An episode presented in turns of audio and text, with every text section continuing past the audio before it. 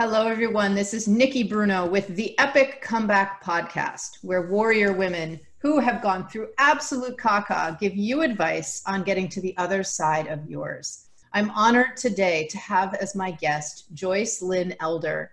Joyce, thank you so much for joining me today. Well, thank you for having me. I'm excited to be here.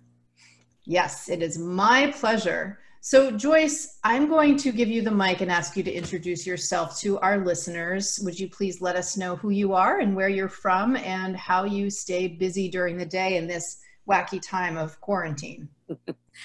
I am in the Seattle area and I am helping the leaders that are dealing with conflict, crises, or even life altering hardships such as illness that are dealing with the overwhelm and the frustration of that to be able to find the options and the possibilities within their constraints so that then they can move forward and um, fulfill their greatest contributions and um, really get back to feeling like themselves again and being able to make the most of their time.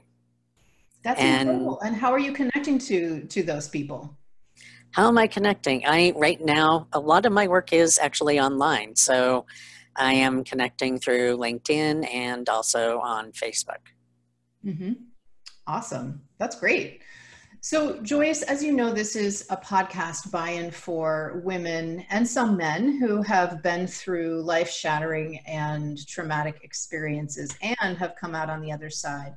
Would you please share with us uh, by summarizing what you went through and telling us what you found was the worst part.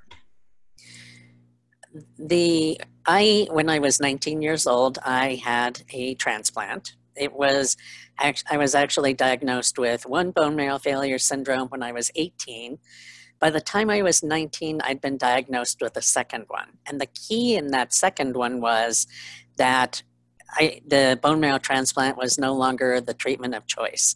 Now it was the only treatment that was available for it. So I went in having been otherwise an extremely healthy person to the extent that you know trying to get me to swallow pills was just the worst experience ever for me and so here i go in for a transplant where they're crashing the entire immune system and what that meant was that I was in total isolation. So I was in a laminar flow room for three months. It wasn't intended to be that long, but I had absolutely every complication you could possibly imagine. And then I think I invented a few as well. And so I ended up going blind. I ended up having um, liver and kidneys shutting down. I ended up with respiratory trouble and and then I also came had some continuing difficulty um, over the years after having come out of it. But so during that time when the entire immune system was crashed, I was in isolation in one room with no toilet, no running water, no showers, and and I was on a completely sterilized diet. When I was released, I was still obviously did not have a robust immune system, so I was staying at home and did not have the greatest relationships with everybody in the house at that point. So there was some dynamics that were interesting there. And I was stuck in the home for nine months after having been released from the hospital in that same situation. And the only I could go outside, provided that I stayed far enough away from everybody, and I could not go into any public places except the hospital. And I'm guessing that's how other people are feeling right about now. Oh, the timeliness of what you are talking about right now is yeah. uh, is is really incredible.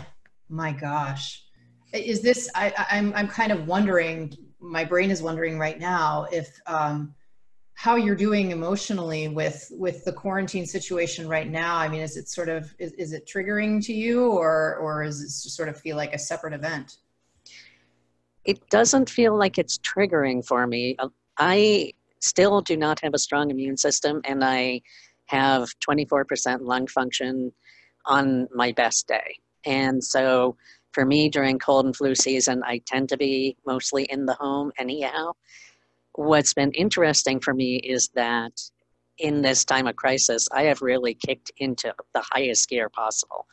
I have gone, it's sort of like a nesting phase, you know. I am um, going through and reorganizing. I'm pulling out all the filing that needed to be done. All those things that I procrastinated on, all those things I put off, are now getting done once and for all. I'm like, oh, let's make the most of this time. That's impressive. That's impressive. I, I bet there are plenty of people who are doing that alongside other people who are combing Netflix. and neither one is justifiable. Right. Yeah. Right. I agree with you. Anything else that you wanted to share about about uh, what you've gone through? I mean that that is that just I I don't even know what to say about what that must have been like for you. You know, it's interesting because when I after I've gone through it and I've been talking with people, a lot of people have said I could never go through anything like that, and I was like, you never know what you can go through until you've actually gone through it. And we're all very capable of getting through anything that we have been presented with. It's just a matter of keeping yourself in motion. And there are actually a few steps before that that are key in helping you being able to do that. Mm-hmm. The worst part for me in the transplant actually was the time, and I think this is going to be a big thing for us, not yet, but coming coming as we start to get released. The worst part for me for the transplant was not the, the part while I was in the, the laminar flow unit, but the part where I was actually in my house. And the reason for that was that they're, you know, when you're going through a crisis, everybody's rallying around you. They are supporting you every step of the way. And then when you start to get a little bit, show some improvement, it's either they've got other more important things to do or they don't fully understand that this is still a critical time. And I think we're going to actually see as people are released, in it, once that starts to happen, we're going to see that some of the people that have now started to get some support are going to suddenly start finding themselves now not having that support. You know, mm-hmm. we've got people that are checking in on their neighbors, and you know, with the the green paper, the yellow paper, and the red paper, and what happens when no, that person goes back to work and is no longer being that their neighbor is no longer being supported because that benefits both. you the person who is supporting gets to feel that fulfillment and that connection like they hadn't had before, and that person that's being supported is really feeling like they are important to somebody now. They matter and they've got that connection. And both of those people are going to feel some withdrawal symptoms from that and really are going to need some support. Yes, and I'm so, this is fascinating. And I'm so glad that you brought it up, Joyce, because I agree with you where we're mobilized in a way that probably our society and our, our global society hasn't been mobilized before and when it's over, yes, we're going to be going back to reclaiming life as it was and kind of mopping up the mess. And there have been, there's been such a proliferation of acts of kindness all around the world. And I see it everywhere, including in my own neighborhood where there's a family walking around giving free boxes of Girl Scout cookies that they have extras of, and um, all the way up to huge grand gestures from corporations. And those acts of kindness are going to fall away precipitously again as people go back to work and play and school as usual. And I work with women who've gone through a divorce, and there's a similar phenomenon where when you go through a divorce, not this isn't true of everyone, but of most people, you have a miniature team of people who are rallied around you your attorney, perhaps your financial advisor, perhaps your therapist, um, and they're they're helping you and supporting you through the whole process. And then the paperwork gets signed, and you're no longer probably working with your attorney, and you're no longer pro- and so your support team kind of gets yanked and it's a little bit like well wait a minute i have an entire life to rebuild now where did my support go exactly it's sort of like when you when you go through a loss you know right after somebody passes you've got people that are step that are staying with you at night. They're dropping by to visit during the day. You your refrigerator and freezer has never been fuller with all of the best stuff. But then after a few weeks, it starts to peter out, and one night you find yourself alone and the phone isn't ringing like it once was and the, the refrigerator is getting a little lower in food. We're going to see probably end up seeing more of that. Absolutely. So joyce i wanted to ask you about what the best thing is about being where you are now on the other side of having gone through something that traumatic to your body to your mind to your emotions and i i'm going to I'm going to agree with you that human beings can get through incredibly stressful and traumatic and life threatening situations. Yet at the same time, it really does take a lot of survival and warrior energy to get to the other side of it, no matter what it is and no matter who you are. So I'm wondering, what is the best thing about being where you are now? And you said that you still have issues with immunity. Um, but clearly you're clearly you're out of the crisis that you were in before.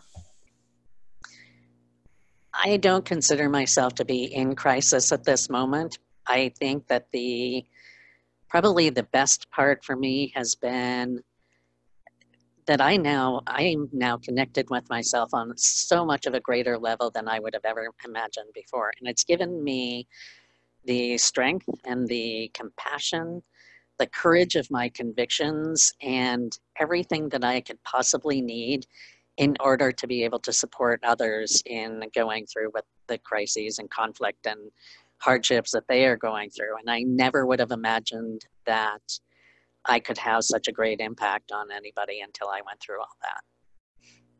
That's beautiful. And I hear that from other guests who say, I wouldn't necessarily want to go through what I went through again, and I certainly wouldn't wish it on someone else, but I'm grateful for it and I feel blessed by what I went through. And almost across the board, people say, because it gave me the compassion, the empathy, the strength, and just the ability to hear about really difficult stuff.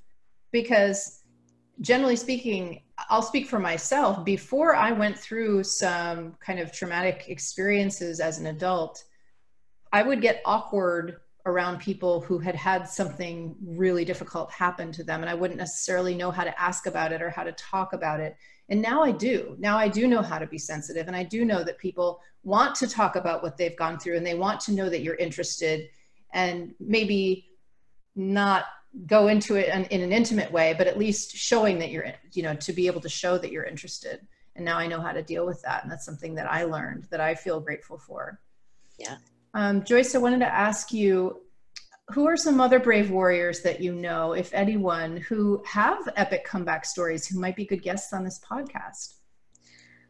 I have a friend who's been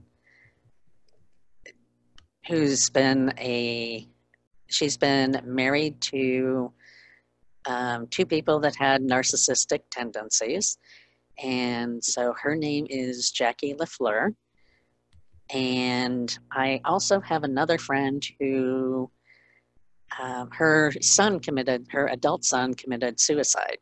Mm-hmm. And so she has been an amazing person to follow in um, in the aftermath of that as well. And either of them would be are amazing people to get to know, and to watch them evolve and grow has been an, an inspiring um, part of my process as well.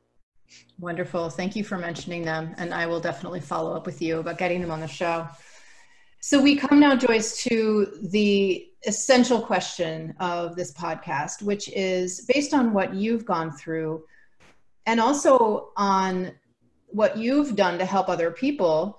What is one piece of advice, maybe two, that you would give to people who are going through the absolute, the absolute caca right now? How would you advise them to get to that other side? You've heard people talk about having to take action. You've heard people talk about the need to reframe the, the situation. You've heard people talk about gratitude, and all those are things that I've used. But I want to give two others that I think actually come before all of that actually happens.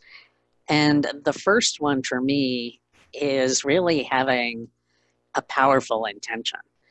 And it's not enough to, yes, you absolutely have to have buy into the outcome that you want, but the intention isn't just outcome based. You need to almost have one that's procedurally based as well. So that when you're having those moments when you're not winning on the uh, outcome, you're still having the opportunity to win procedurally. And procedurally, that means that you're looking and going, okay, how do I want to show up in this? Because the second part of this is remembering that it's not just about you. And you are enough in and of, of yourself. You matter. So even if it were just about you, that would be enough of a reason for you to be pushing through and making sure that it happens. Amen. But the fact of the matter is that it's not. In every case, whether I am out there at a street corner mediating a dispute because somebody's been in an accident, whether I'm rescuing a child that's been lost for a while, or whether I'm dealing with my own type of situation, it never fails that somebody is watching and somebody is paying attention and they're drawing conclusions and it's not what you would think. They may never know your name. They may not even remember what it is that you said or what it is that you did, but they will remember that you were there. They will remember how you showed up. I, a few years ago, sent a almost on the 30th anniversary of the bone marrow transplant, I sent my hematologist an email saying, Hey, I haven't talked to you for a long time, but I just wanted to say thank you and give you a moment of inspiration and let you know how I'm doing. I don't even know if you remember me, but I just wanted to extend that for you. And I told him how I was doing, and he emailed back saying, Of course I remember you. You are the person that was, that I you know, a lot of the other doctors were beating me up and saying you should just let put her in hospice, and because her numbers show that she can't survive this. And, but he saw strength and determination in me. And today, could he tell me what it was that I did that showed that strength and determination or what I said? Probably not, but he remembers me and the strength and determination that I had. And if he remembers that after all of the patients, after all of the things that he has seen and heard, after 29, almost 30 years, that is available for you as well. It is something that we're connected and people are always watching in ways that we never even know. So you're enough and it's even bigger than that. So the first two steps are setting that intention, both um, in terms of the outcome and also the internal how do I want to show up in this? What do I want somebody who's watching me now to, to get from me? And then remembering it's not, it, you're enough and it's never just about you. I love that so much and so inspiring. Thank you so much for sharing about that kind of that kind of bringing everything full circle with your hematologist. So so cool. It is. That is some very, very wise and inspirational advice. Thank you. Very welcome. So, Joyce, since we're all about being epic on this podcast, if you could have any superpower that you don't already have, what would it be? Uh, this question, every time that I ask it, I think I give a different answer. That's and, fine. and I and I love that because it just shows the evolution of things. And I think that for now, if I could have the superpower of being able to instill in everybody that indomitable spirit, you know, the that courageousness, that tenacity, that compassion and empathy, that strength and that uh, that persistence that it takes to be able to get through things. We have people that will they will follow through to a certain extent and we're all we've all done this right we've had that moment when we just get to a point where we're like i don't have anything more yep. but give it a moment don't pull out just at this particular moment because you may be that person who's stopping three feet before that oh. goal I'm hearing this personally. I'm hearing this on a personal level right now. yes, yes. Um, that is beautiful, and that indeed would be a superpower. My goodness gracious. I, I have a sense that I have a sense that you already possess it, but I mean, I you know who who am I to say that? So Joyce, I reach some, but not everybody. yes, right. I hear that. I totally hear that. Yeah, people have to be ready. People have to be open. It's very true. Um, so Joyce, thank you so much for being on my on my podcast today. I wanted to ask, where can we find you online? Learn well, thank you for having me. It's been uh, it's been a lot of fun. I can be reached at conflictoptions.us. And you can also reach me on LinkedIn at linkedin.com slash in slash Joyce Lynn Elder. Okay. Thank you so much, Joyce. Thank you. This is Nikki Bruno with with Joyce Lynn Elder on the Epic Comeback podcast. For more great ideas on how to stage an epic comeback in your life, please go to theepiccomeback.com.